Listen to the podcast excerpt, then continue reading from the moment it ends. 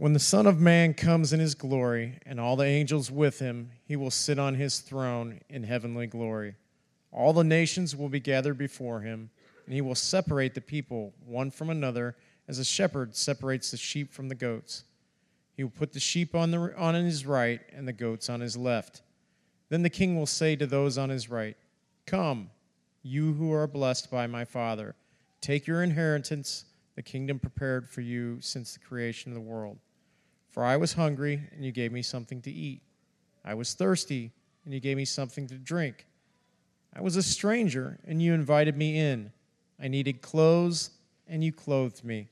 I was sick, and you looked after me. I was in prison, and you came to visit me." Then the righteous will answer him, "Lord, when did we see you hungry and feed you, or thirsty and give you something to drink? When did we see you a stranger and invite you in, or needing clothes and clothe you? When did we see you sick or in prison and go to visit you?" The king will reply, "I tell you the truth, whatever you did for one of the least of these brothers of mine, you did for me."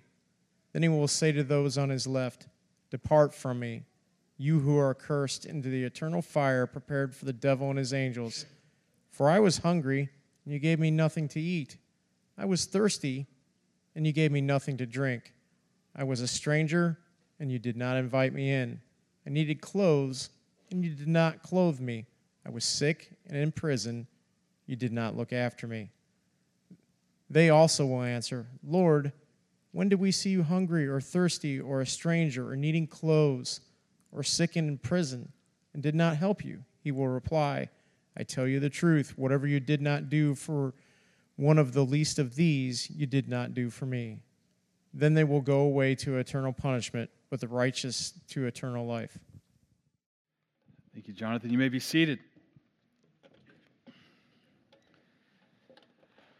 Well, grace, mercy, and peace to you from God our Father and from our Lord and Savior Jesus Christ. Amen. A little bit later in this service, you're going to confess the Nicene Creed. And in that creed, you will confess that you believe in Jesus Christ, who will come in glory to judge both the living and the dead, whose kingdom will have no end.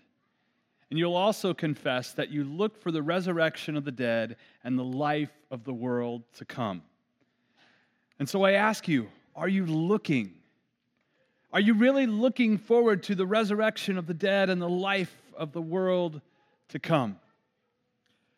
This weekend is the final weekend of the church calendar. This is Christ the King Sunday.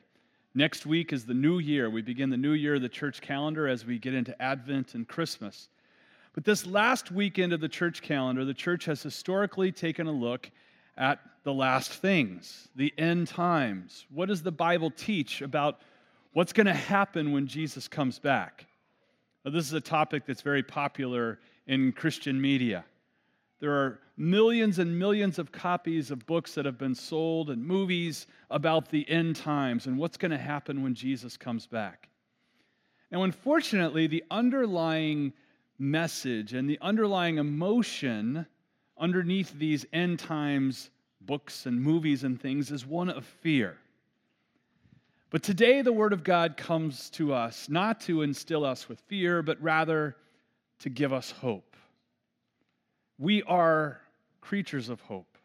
I've heard it said it's what allows us human beings to get up in the morning is that we have hope for something. To illustrate this, I heard a story of a hospital, a large hospital that had a program where it hired teachers that would come in and teach students, elementary age and high school age students, that had to have an extended stay in the hospital. They would hire teachers to come in and to give instructions, classwork, for these students so that they didn't fall too far behind. Well, there was one student that was assigned a teacher, and the teacher called up the student's regular teacher to find out what they were studying in class, and the teacher said, "We're studying nouns and adverbs, and I'd really like you to go in and teach him about nouns and adverbs so he doesn't fall too far behind in his grammar work." So the hospital teacher said, "Great, I'll do that." She found out what room he was in and scheduled an appointment to go meet with him. And when she walked in the room, no one had told her of this the student's situation. You see, he had been very badly burned, and he was going through a lot of pain. And the teacher was kind of taken back when she saw the sight of this student. But nevertheless, she did her thing. She taught him a lesson about nouns and adverbs, and she left thinking that she didn't have much of an impact on this little boy. The next day, she got a call from the nurse, and the nurse said, "What did you do to the boy while you were there?" And the teacher got nervous, thinking she had done something wrong, and she started to apologize. And the nurse said, No, you don't understand. You see, before you came, we were really worried about him. It's like he had given up all hope of living. He wasn't responding to any of the treatments that we were giving to him. And it's like he had just given up. But ever since you came and you taught him, things have changed. He's now has a positive attitude, and we think he's going to pull out of it. He's responding to the treatments.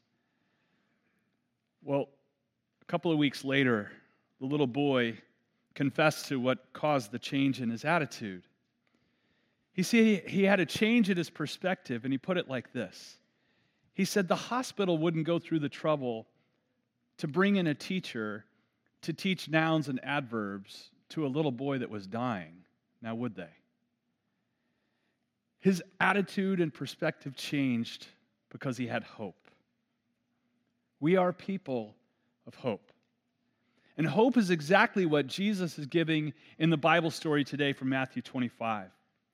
Matthew 25 is nearing the end of Jesus' ministry, and Jesus is offering hope and perspective to a group of disciples that are desperately going to need it because they're going to be going through extremely difficult times. They're going to be going through things that are going to push their faith to its limits.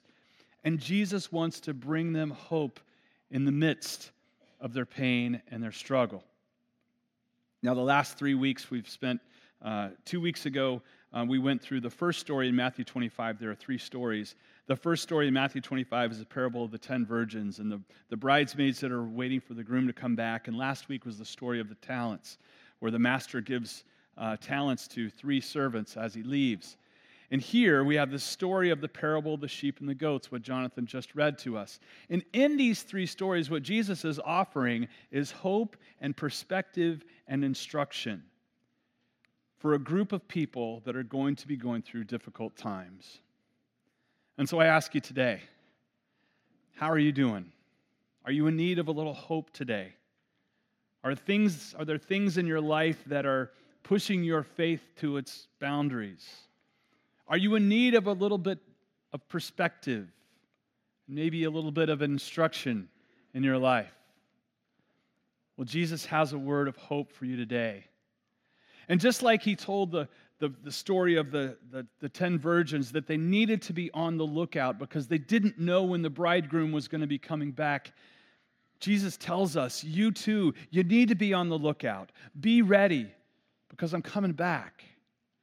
And just as he told in the story of the talents, he's given to each of us a certain measure of his gifts and abilities and resources that he wants us to use in his kingdom, for his purposes.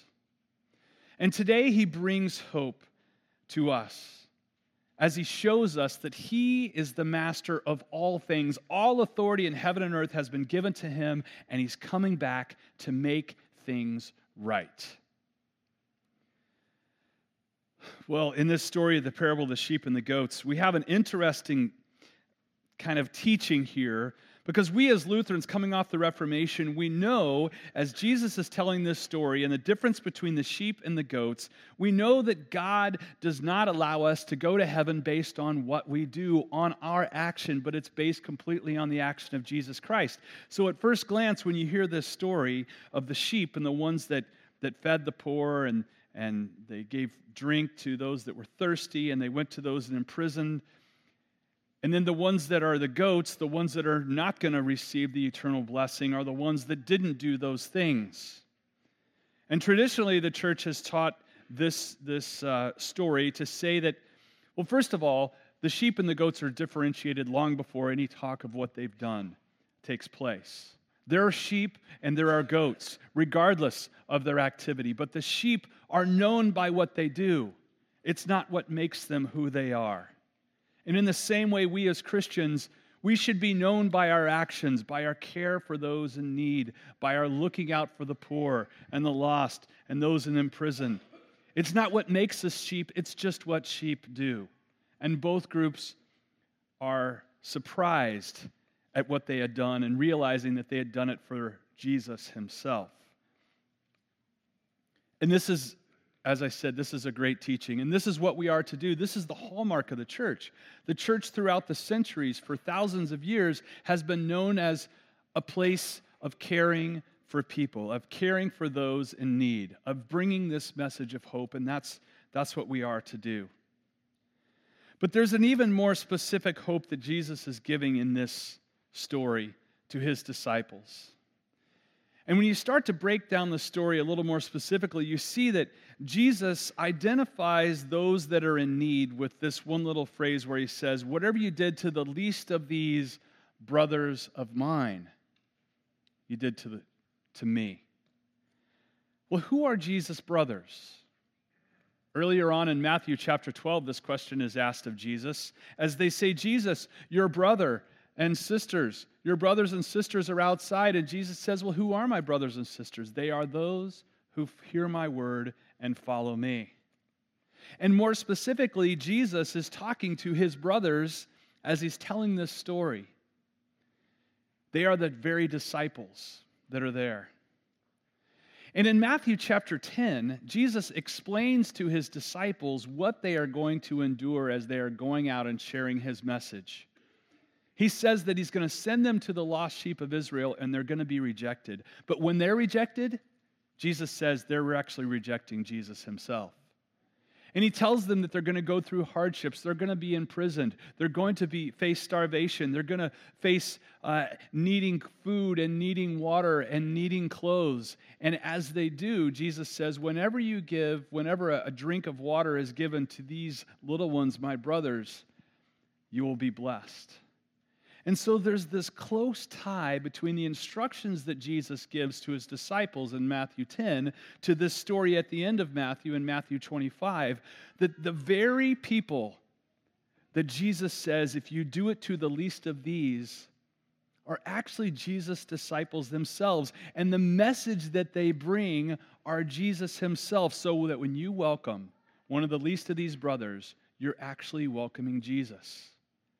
And that's exactly what we are doing today as we hear the message proclaimed again and we welcome it into our hearts and into our lives. For that is what makes us one of Jesus' sheep, welcoming the message of Jesus, and in so doing you are welcoming Jesus himself. And so what do we take for this as we go today? In 2017, almost 2018, amazing that this year is almost gone. As God's people today, what can we learn from this story? Well, first of all, no matter what you're going through, God has a message of hope for you today. He has not left you alone. As he told his disciples in Matthew 28, "Lo, I am with you always to the very end." As he's telling them here, "I am with you even as you go out, as you face persecution, as you face struggle, I am with you." He hasn't left us alone. Second of all, he calls us his brothers and sisters. He calls us his very sheep. He has called us to be his people. It's his voice that we hear. We are the family of God, and he calls us friends. We can praise God for that. Next, we can praise God for the message that has come to us through the people he's called into ministry. We thank God for our pastors and our teachers, for our music leaders, for our DCEs, for our Sunday school teachers and preschool teachers, and more specifically, praise God for the message that they brought to you. I thank God for Pastor Tom Sorensen. He married my parents. He baptized me as a baby. He confirmed me. He saw me through high school and college. Pastor Tom brought the message to me. And who is it in your life that you can praise God for who has brought the message of Jesus Christ that you accepted, and in so you accepted Jesus himself? And finally, we can praise God for those people by supporting them. Just as Jesus said, as you welcome the least of these little ones, you are welcoming Jesus. As we support the ministry of the gospel, we are doing nothing less than supporting Jesus himself, because he is in the message. We here at Cornerstone Lutheran are about bringing that message of hope to as many people as we can. So as God's people today, we share that message of hope to a lost and broken world.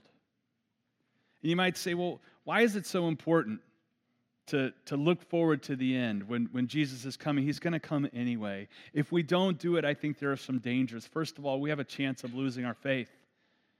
We have a chance, as the world has all of these trials and issues that we're going through, we can lose the very faith and think it's not worth it. Secondly, as we look forward to Jesus' return, we can forget what we're supposed to be about. We're supposed to be about caring for those in need, about bringing this message of hope to more and more people. As the parable of the talent shows, we are to be about God's work and his kingdom until he comes again. Thirdly, without the hope of Jesus' return, we can get discouraged and start putting our hope in the wrong place. We are people of hope. We need that hope in our lives, but we can start to look for hope in the goodness of humanity. We can look for hope in medical science. We can look for hope in political parties and activism. All of these things can be good, but they are not what we put our hope and our trust in. They are all failing, but Jesus will never fail us. And then finally, without looking forward to the hope of Jesus' return, we can think there's nothing better. This is it. This is as good as it gets. But Jesus promises through in his return that he is going to make all things right. We welcomed him 2,000 years ago as a little baby to bring that beginning of God's kingdom into this world, but it's not here yet completely. We still live among brokenness and pain, and cancer and death and divorce and abuse. Until Jesus comes again, he promises that he is with us now, but one day he will come to make things perfect, all good. And so until then, we confess boldly, I believe in Jesus, who will come again in glory to judge both the living and the dead. And we proclaim, I look for the resurrection of the dead and the life of the world to come. Amen.